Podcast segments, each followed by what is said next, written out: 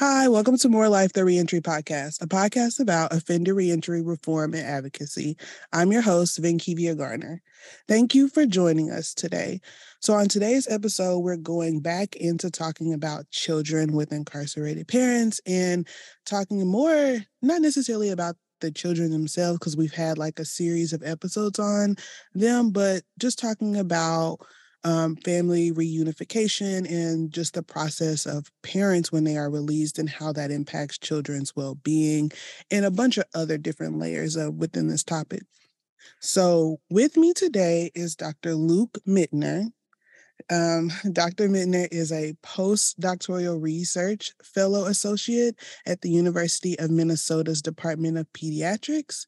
His research investigates the collateral consequences of parental incarceration and community reentry for children and families.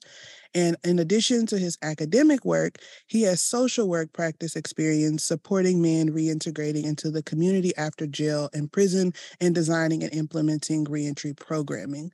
Um, so, throughout his work, Dr. Muentner advocates for the expansion of evidence based rehabilitative programming and community based alternatives to incarceration that meets individuals' needs while simultaneously emphasizing and amplifying aspects of individual family and community resilience. So, plethora of, of experience to talk about the topic that we uh, will be talking about today. So, Dr. Muentner, I just want to say thank you for coming on More Life to share your, you know, not only just your expertise, but your experiences. Yeah, thank you so much for having me. I'm excited to be here.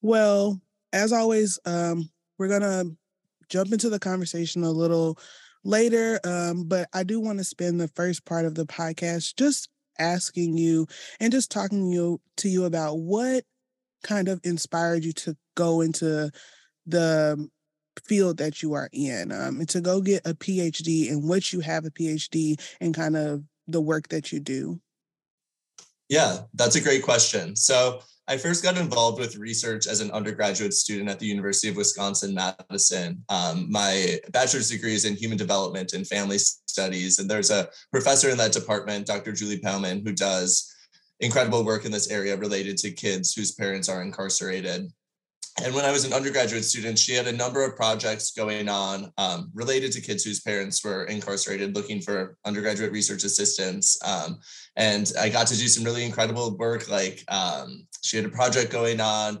with uh, jailed parents and was looking for um, assistance to go into kids' homes and do developmental assessments with kids and interview caregivers and and do some work in that area. She was also doing work related to um, evaluation of Sesame Street's programming for um, their Little Children Big Challenges incarceration materials. So we got to do work related to that that project as well. And what those two studies showed me was just really the value and, and the purpose in, in research and sort of trying to unpack some of these larger social issues um, and try to develop some data-driven solutions to to better support folks who are, are navigating the criminal legal system um, those who are families and children and, and parents all, all those folks.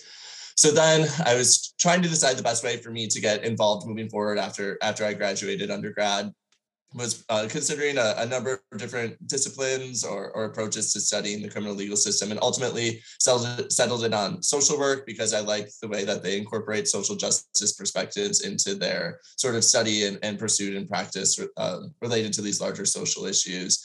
Um, and decided to pursue a joint uh, master's and PhD in, in social work, which is where I initially started to then get more interested in reentry and the sort of reentry space um, have a number of uh, sort of practice experiences related to providing case management to men who were recently released from jail and prison. And like you had said, to doing some program related work for community based programs for previously incarcerated fathers. Um, I eventually did my dissertation then, sort of bridging those two topics, looking at uh, family reunification, so how kids are coping um, once parents are, are released from uh, jail and prison. Um, and since then, I've, I've continued to, to study this area in my postdoc, right now i'm doing more sort of like public health and health equity focus on um, kids whose parents are incarcerated really doing a lot of work related to regional disparities in parental incarceration rates and what that means for rural kids who are navigating experiences of parental incarceration and, and community reentry in, in rural communities Okay, so kind of started in undergrad and then kind of worked your way through, you know, social work, uh, master's and PhD. Um, I think that's great though. Um, I would say my undergrad didn't have a lot of experiences to where I could work um, with the criminal justice population, let alone do research. So I think that that's a really good thing. Um, and then you went to your social work, the joint program, and kind of, and you did your dissertation there, and um, that's where you started doing more re- reentry stuff, right? Exactly. Yeah. Yeah. Okay. And I noticed when you were talking about like why you went into social work, you were talking about this lens of how they um how that discipline really uh, emphasizes like social justice um, and that's one of the things that i saw in some of your work is you know that kind of implementing that framework could you talk to us a little bit about how that framework has influenced some of your research yeah, of course. So the field of social work has with has with it a code of ethics, really a, a, sort of guiding principles that they encourage all social workers to carry with them in their practice, in their teaching, and in their research. And there's a number of different principles of, which really resonate with me. Things like social justice, um, one one key um, sort of value that I think I try to incorporate in, in all of my practice and my teaching and my research is just the value of self-determination. And I think that can come up a lot in this sort of reentry space as we're trying to figure out how to better support folks on their pathways home from from jail or prison.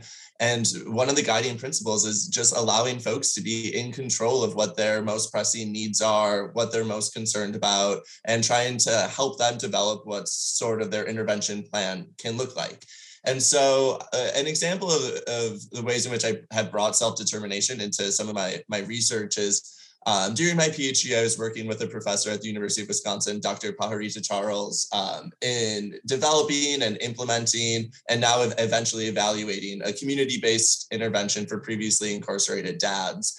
And as we were going through the sort of development process for that project, we held um, a number of focus groups, both with previously incarcerated um, fathers as well as with some of their um, family members. So kids, uh, mothers or, or fathers um, relatives, maybe like grandma or, or sister or things like that. Um, trying to trying to interview folks to see what they thought would be um, most beneficial for them for this community-based program, both in terms of content area and then also thinking about sort of accessibility or constraints, things related to transportation maybe or, or childcare. And so really allowing individuals with lived experience to be kind of in control or in the driver's seat of what this intervention um, program looks like. And then once we got more down to to the nitty and gritty of, of the um, of the program itself, we worked with um, a community advisory board of previously incarcerated individuals and service providers to go over the curriculum with us and help us make sure it was um, culturally relevant to the diverse group of folks that we were hoping to serve, and also just hitting the content areas that these um, that previously incarcerated folks identified as being most needed on um, once they've been released in, in, regards to attending to some family related um, issues and, and, really navigating family reunification. So uh, across that whole um, that whole study, that whole program, we really tried to embody different social work values, things like social justice, things like self determination, to really uh, um, uh, hand agency back to back to individuals and communities to be in control of, of what this process looks like. Yeah i think that's a really important piece of um, when you already feel like you don't have control of things um, it can be really difficult to navigate a process like this um, so i'm kind of handing them back some level of control um, I could see definitely as beneficial um, for these individuals and actually understanding what are their needs. Because exactly. a lot of times I think sometimes we may assume um, what the needs are and we really don't know because we have to ask the individuals. Right. Um, so I guess you talked about your dissertation a little bit. That leads us more into, I guess, our conversation for today um, in talking about I know we're we're not going to go too much into detail about children and um, you know, the consequences of parental incarceration because we've had episodes on those before, but we still will be in that area. So I guess I want to um, give you the floor and say, where do you feel like you would like to start to bring us into this conversation? Yeah, so I think one important piece to start here, and, something I try to emphasize in my my research, is just the need to really view incarceration beyond an isolated event for kids. It, mm-hmm. it, it, parental incarceration doesn't happen in a vacuum. In fact, it's oftentimes a series of complex and stressful and, and traumatizing and even confusing events that lead up to a parent's incarceration. And then, of course, there, there is the incarceration itself and then the eventual release.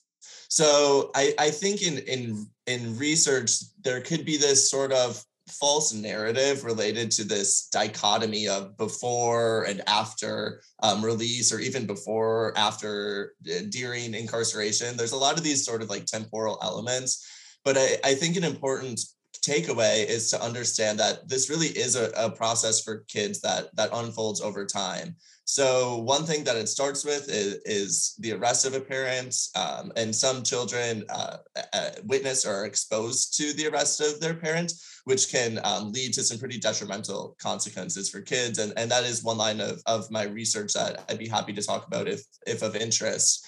And then, of course, and as you've said, you've had episodes on this, but there's um, a number of deleterious collateral consequences for kids once parents are are incarcerated but then of course a number of barriers awaiting them and facing them in the community which is i think what we are hoping to, to talk about today. But in our conversations on community reentry it's important to keep it in the back of your mind all of those things that happened before. Things like potentially witnessing arrest things like stress and trauma associated with the separation or maybe some challenges or, or re-traumatization that kids experience coming to visit parents in, in jail or prison. So there's a lot of stuff that goes on before um, the kids navigate family reunification after parents are released.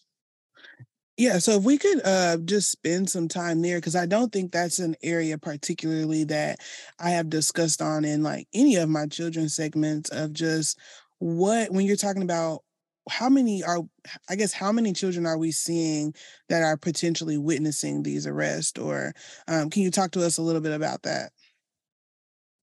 Yeah. So witnessing arrest is, is complicated for kids, right? because largely because there's no sort of administrative data that's routinely captured to allow us to really super accurately measure that. So we know that every year there's about 10 million arrests that are conducted in the United States. There's some estimates that suggest that an arrest is made about every three seconds. So it's a, a pretty common occurrence in the United States for individuals to become arrested. Now, of course, not everyone arrested is a parent. We know from estimates of those who are currently incarcerated in state prisons that about half of folks have dependent children back home. Rates are that are a little bit higher for incarcerated women.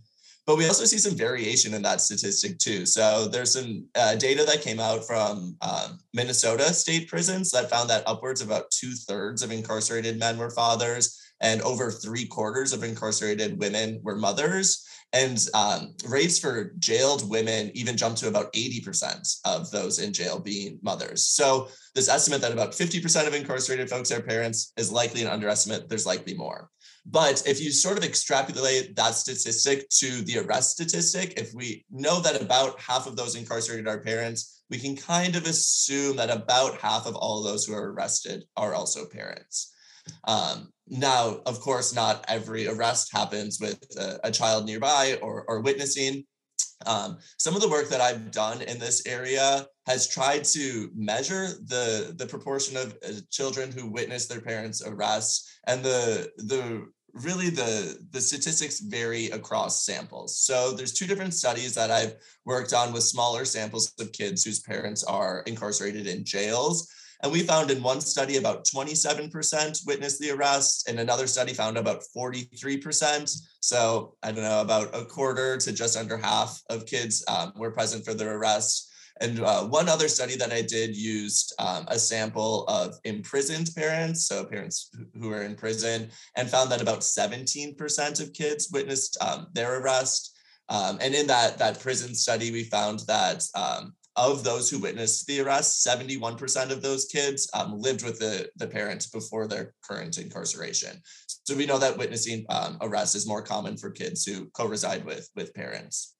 Um, but across those two different jail studies, we were able to assess how distressing that arrest was for, for kids. So we had parents rate sort of children's distress levels on a scale of one to five.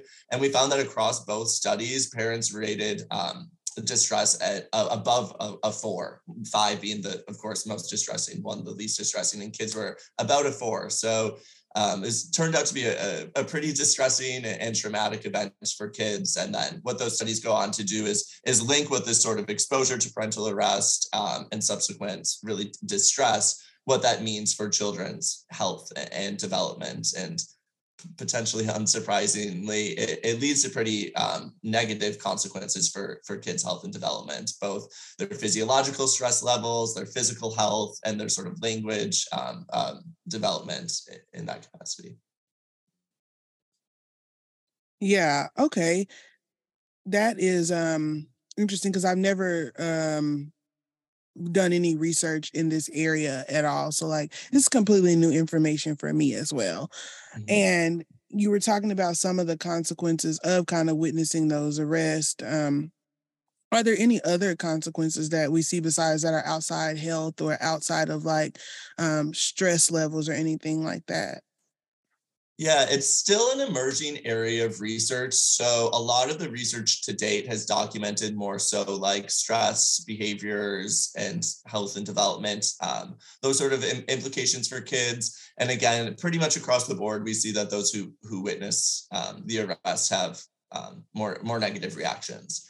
I think this area of research is really ripe for um, locally tailored evaluation studies that look at what different protective factors could be for kids who witness their arrest. So in 2014, the International Association of Chiefs of Police put together a list of best practices for law enforcement agencies to employ locally that sort of tries to to mitigate some of these risks related to stress for for children who are exposed so what some of those um, recommendations are are um, you know, conducting maybe some pre-arrest planning if at all possible, and ensuring that maybe the the child isn't around at the time of the arrest, or the arrest happens out of sight of the child. Maybe that means walking the parents um, to be arrested around the corner of a building or, or behind a different parked car, things like that, depending on the situation.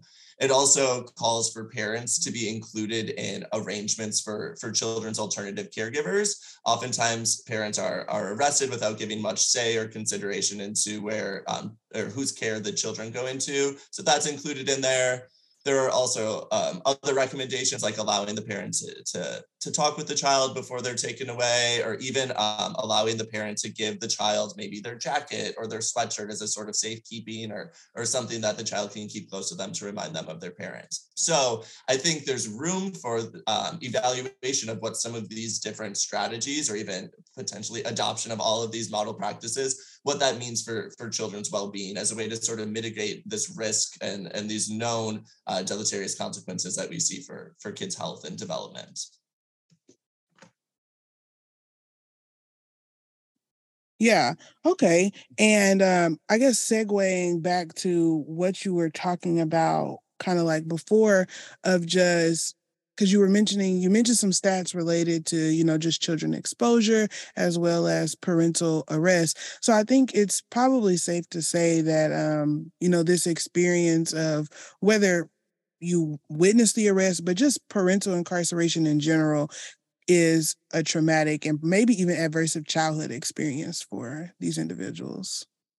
Yeah. Yeah 100% and yeah we know that that kids whose parents are incarcerated are about five times more likely to experience additional household challenges. That's things like um, potentially divorce, um, death within the household, poverty, residential mobility, housing, or, or, food insecurity. So we know that kids with incarcerated parents are are more likely, about five times more likely, to experience these additional adverse challenges.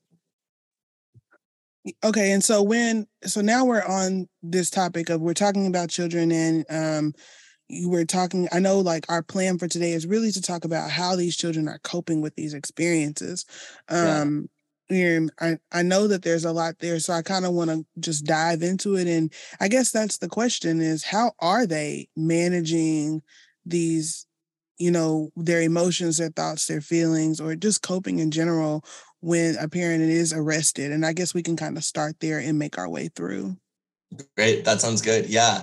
Yeah, you know, it's it's a really complex phenomenon, right? So um, uh, about 95% of individuals who are incarcerated are eventually released. So that means that the vast majority of individuals, vast majority of parents who, who go to jail or prison then come back home and, and are navigating a number of these barriers within the community. We know in terms of, of children's coping and children's well-being is that struggles that kids faced during the incarceration don't immediately subside once parents come home. In fact, we see in in in some studies um, challenges that children experience continuing, and in fact even growing for some some portions of youth. So there's some study. There's one study that came out from the Fragile Families um, and Child Wellbeing Study that looks at reentry and finds that boys in particular are vulnerable to continued behavior problems post release and they see that continuing for even upwards of like nine years following parents' release. So this isn't something that happens within the first day, week, or, or month of a parent's release, but some of these continuing consequences can continue for, for years to come for, for children. Um, and we know that there's also continued consequences for um, uh, other sorts of, of, mental health behaviors. We know that even children with formerly incarcerated parents are at heightened risk for anxiety and depression and suicide related behaviors compared to those peer, their peers who've never experienced parental incarceration. So um, even once parents are released, there still continues to be significant risk for, for kids whose parents have ever been incarcerated. And so I know a lot of your research focuses on um, you know, looking at children outcomes and um, and I know some of your research has, also, has stated that you know the focus has primarily been on parents and well the outcomes for parents. And i guess i wanted to just ask you why why why is it important for us to be focusing on children outcomes and be discussing this?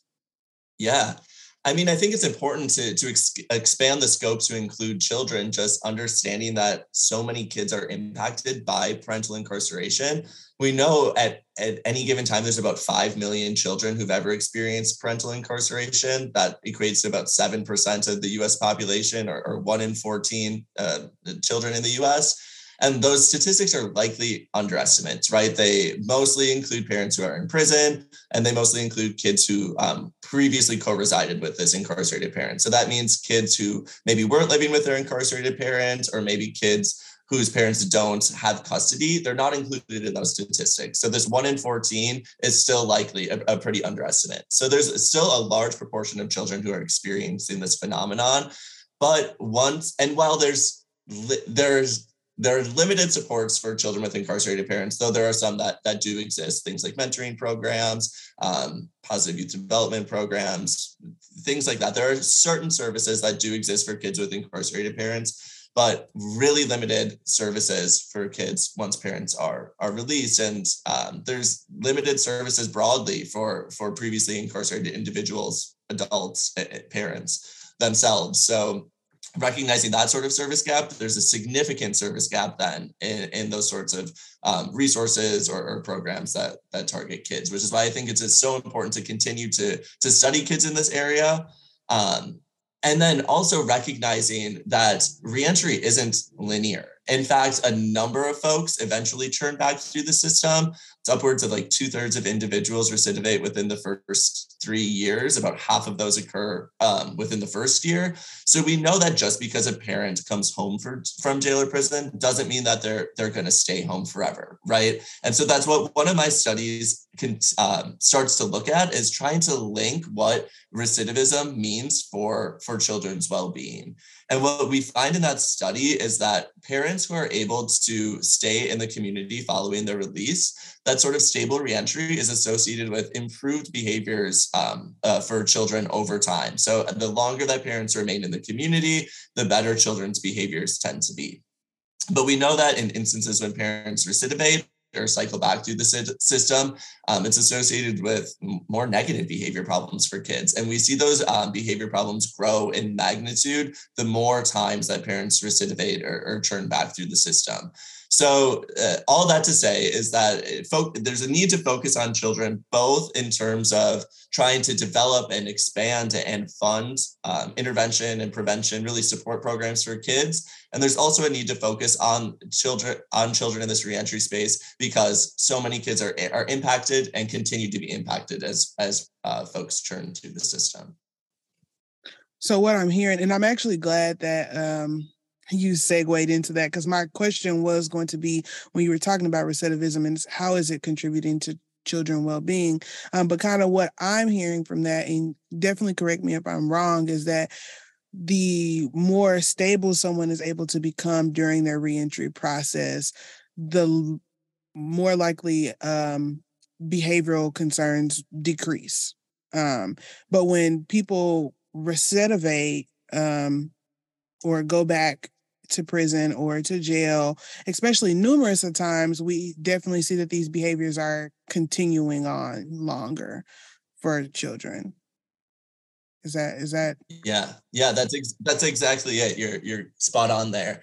And what we do see too in those numbers is that there's actually nuance based upon um, post incarceration co-residence. So whether the um, parent comes back and lives with the child in the child's home. And what we see is that we what we see is the greatest effect sizes for non-residential children, meaning that behavior problems decrease the most um, in terms of stable reentry um, for for kids who don't live with their parent post-release. Now, that's not to say that living with the with a child post release um, is associated with the most detrimental outcome. That's outcomes. That's not what I'm saying. In fact, we see that residential children still too do see decreased behavior problems over time when parents are able to remain in the community. We just see the effect size of those behavior problems be a little bit smaller. And there's some interesting conversations in this sort of reentry space um, in the context of family reunification and, and co-residence. So other studies, both qualitative and quantitative, have found similar trends.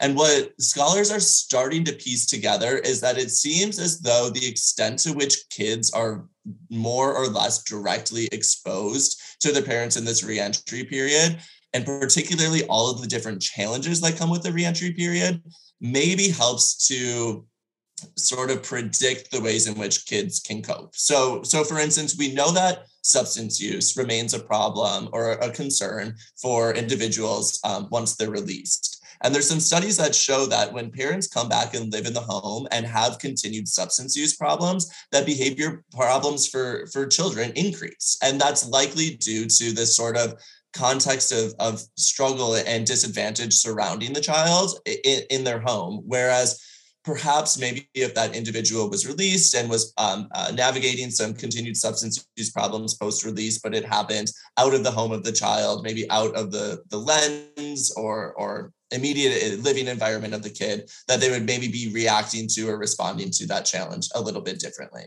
So there's nuance within these findings, some really interesting stuff related to co-residence. But what we find uh, across the board is that stable reentry is associated with decreased outcomes um, and that there's maybe a, a, need to better support parents who are coming back home to live with their kids to, to get ahead of some of these risks related to substance use, related to potentially um, untreated mental health issues, related to risk for recidivism, recidivism or employment. So the, the implication there not being that you know parents shouldn't come back and live with their kids the implication there is that parents should come back home and live with their kids if it's a safe and healthy environment for folks to live in, and that there should be support structures in place to help with that sort of reunification and stepping back into the home there.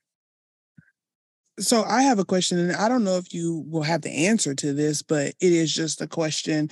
Uh, so if we're talking about like stability is what's helping um decrease behavioral problems um or we're just we're seeing that there's more decrease there's decreased behavior problems with more stability.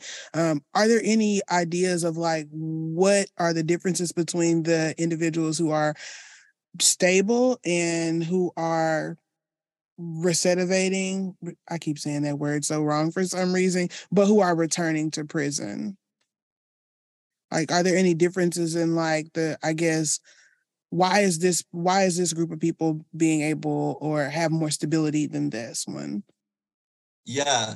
You know, that's a really great question. And um, off the top of my head, I don't know specific statistics related to it. I know that there's some work out there that looks in this sort of recidivism space, trying to find what some of the strongest correlates of recidivism is. Things related to gender, so men are more likely than women to recidivate. Um, things related to age, so younger individuals are more likely than older individuals to recidivate.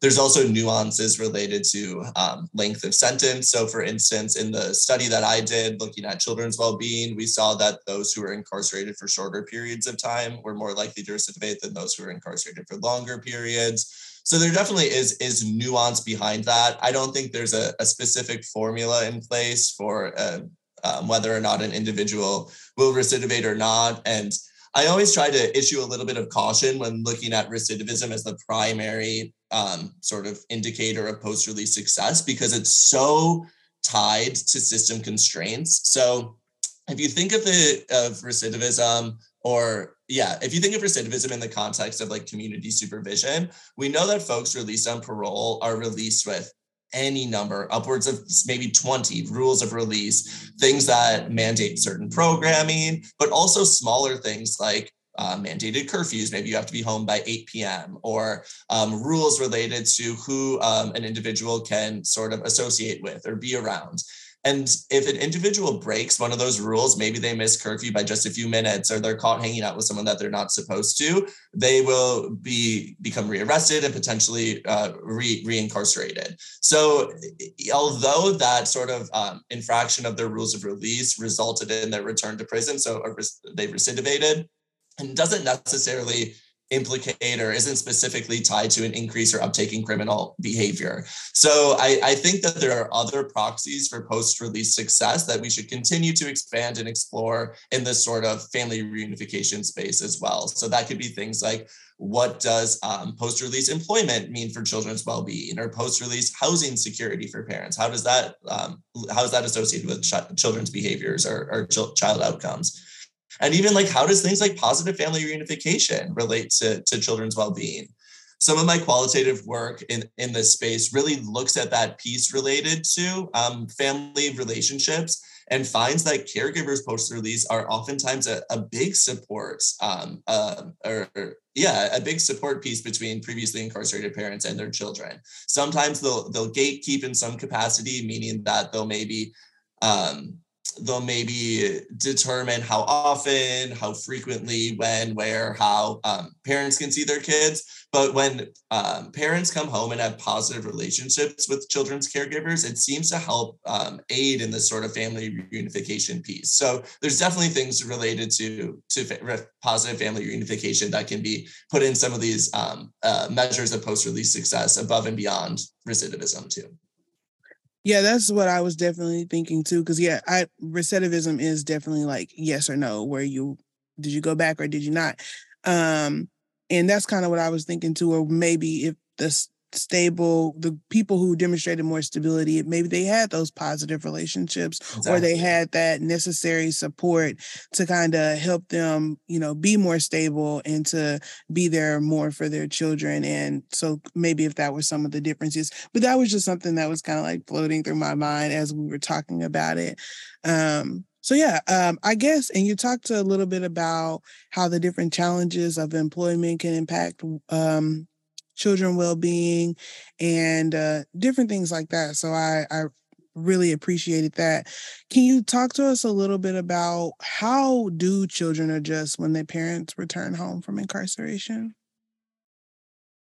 Yeah so the immediate reactions to release vary significantly and there are a number of things that come into play there. So things like child age determines the ways in which a child responds things like the extent to which children were able to maintain communication and contact with parents over the course of their sentence helps to really determine the ways in which children respond. So, in some of the qualitative work, we asked previously incarcerated dads. We also asked children's mothers and some of um, their extended family members. You know, what was this sort of adjustment process like for kids? How did they react when when parents came home? And we really heard a, a mixed bag of stories. So there were some stories where kids would run and jump into parents' arms, you know, so happy and elated that their parent was finally back home. But then there were also stories of confusion and distrust and really uncertainty over what's going on, why their parent is now all of a sudden back home, maybe um, uh, uncertainty over how long they'll be able to remain home. And like I said, a, a number of different things play into these um, different responses. So we heard that children's age is um, a big indicator of how how they sort of respond to these these different emotions. We found that younger children were potentially more um, more willing to accept uh, parents back into their lives, um, really had less sort of, um, you know, uh, specific questions. And parents were kind of easy or better able to fall back into their sort of routine with kids, um, with younger kids. Older children, on the other hand, express more distrust, uncertainty, maybe even like frustration um, and, and anger and resentment towards their parents in this period. A lot of things came up related to really not not believing that parents are going to stay back home for good um, and really commit themselves to sort of stepping back into this parenting role. Um, so we see that with younger kids one other thing that we saw in sort of shaping these reactions was something that I alluded to was the ways in which children were able to maintain contact throughout the incarceration. So when children were able to maintain contact and had access or opportunity opportunity for child-friendly visits, they seem to to fare better with this sort of adjustment process. Um, the reunification seemed to run smoother. There were less concerns or, or confusions. Um, as opposed to when kids maybe weren't um, weren't given opportunity to to communicate with their parents over the course of um, the incarceration. One of my other studies that sort of looks at children's adjustments in the post release period looks at what kids are told about parents' incarceration as a predictor for how children are able to navigate this sort of reunification and adjustment process post release. And what we find there is that kids under the age of eight years old, so younger kids, when they're told more developmentally appropriate information as to where their parent is incarcerated, that actually leads to better outcomes. So telling children the, the developmentally, you know, simple, honest truth about where their parent is, how long they'll be away, and, and what the reunification process might look like can maybe help to prepare kids for for the reunification process and help them to maybe anticipate some of the challenging emotions that they'll partake in and, and really just opens up more of an honest and ongoing dialogue with caregivers and parents related to what is otherwise a, a potentially stressful and, and traumatizing experience for kids.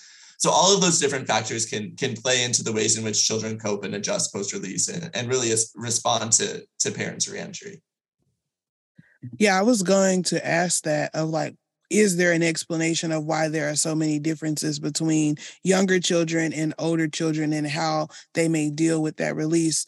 Um, so I guess my question for you right now is if you have an older child and they have a parent that has recently returned home and they have those feelings of distrust or uncertainty how do you navigate that process like as a parent or how do you provide the necessary support for that child? It's complicated, right? And and I don't think there necessarily is a, a one size fit all ans- fits all answer to that. I think that parents should exercise the, the right and autonomy to navigate those sort of complex situations in whatever way they deem is, is best for them and their family and, and safest to have those conversations. I think when welcomed and appreciated, including some sort of family therapy in those um, sort of conversations to help parents and children process these complex emotions, is a, a really great step. And I also think that there, uh, outside of therapy, there are things in which the previously incarcerated parent can do to really um, sort of step back into the parenting role in a meaningful way. So I'm thinking back to one of the participants that we interviewed in our qualitative study, and it was a, a mom of a of a child whose father was uh, previously incarcerated, and she had teenage sons, um, one or two of which had had their own interactions with the criminal legal system or the juvenile legal system in some way, shape, or form already. And what she was telling us was that she was really looking forward to their dad's eventual or their dad's release. She was excited about this opportunity for him to sort of step up and be a more pro social role model in these kids' lives, showing them the challenges that he had gone through as he went through the criminal legal system himself and really try to serve as a deterrent um, to, to his children for um, entering a, a cycle of incarceration themselves. So outside of sort of general family conversations and family therapies there are things that parents can do to increase their involvement increase their um, opportunities as as role models to to step back into the lives of kids and, and be there um, in whatever way shape or form that may look like for that for that family system. Okay and what about just generally like what do you suppose needs to be done to kind of address um, or better aid in family reunification? Yeah, great question. And the way I approach that is tends to be calling for both like downstream and upstream approaches. Um, I don't think it's necessarily an either or. I think it's a both and. So there needs to be work done more at that micro level that really intervenes and supports families on this process home, as well as at the macro sort of policy level. So I'll start more at that that micro level, that individual level. I think first off, uh, implications are for criminal legal systems or jails or prisons themselves to mandate and standardize reentry programming. We know that reentry programming and reentry planning looks very different from institution to institution, even within entire state systems. So one state prison might be doing release planning completely differently from another sort of state prison within the same system. So mandating and expanding that really to start reentry planning the day day one, the first day an individual enters jail or prison, will really help to identify what the most pressing needs are to be addressed throughout this person's sentence and begin to sort of um, uh, um, link them with programming or other support services to help mitigate some of these uh, risks which uh, enter them in the criminal, criminal legal system to begin with. Uh, building off of that, there's a need within that reentry programming to include attention to family related needs. So that can be a thing of expanding family based programming for incarcerated individuals themselves. Maybe that's incorporating some sort of a parenting program within the institutions or expanding opportunity for child friendly or family focused visits to allow children and parents to uh, children and families to come into the institutions and maintain this sort of contact with with their um, um, incarcerated parent. And then once individuals are released, I think it's very important for there to be, as much as is possible, a continuum of care for in- individuals from institution to the community. So that means continuing to link individuals with the resources that they were um, obtaining while they were incarcerated, now back in the community. This can include expanding family related programming post release. So maybe something like that intervention program that I talked about earlier on in the podcast that provides sort of family focused services for previously incarcerated parents, but has that sort of child and family focus. Really expanding those programmings and and and linking um, individuals to those services if they um, have an interest or, or, a need for those. So those are all different things that can happen on the sort of micro level to help intervene on um, on uh, risks related to um, family reunification. I think, of course, also there are different programmings um, uh, that could help to better support the child themselves. Things like access to um, school counselors, um, school-based therapy programs, there seems to be some positive results of um, mentoring programs for kids whose parents are incarcerated. There's some cool models that are coming out for um, like summer camps for kids whose parents are incarcerated. So there are other programming there too that can um, better serve children whose parents are incarcerated. And I think just ensuring that that sort of access or opportunity to those programs continue upon post post release too. And so not not necessarily neglecting kids whose parents were formerly incarcerated. So those are some things at the more micro level that I think can help to intervene on, on risks associated with family reunification.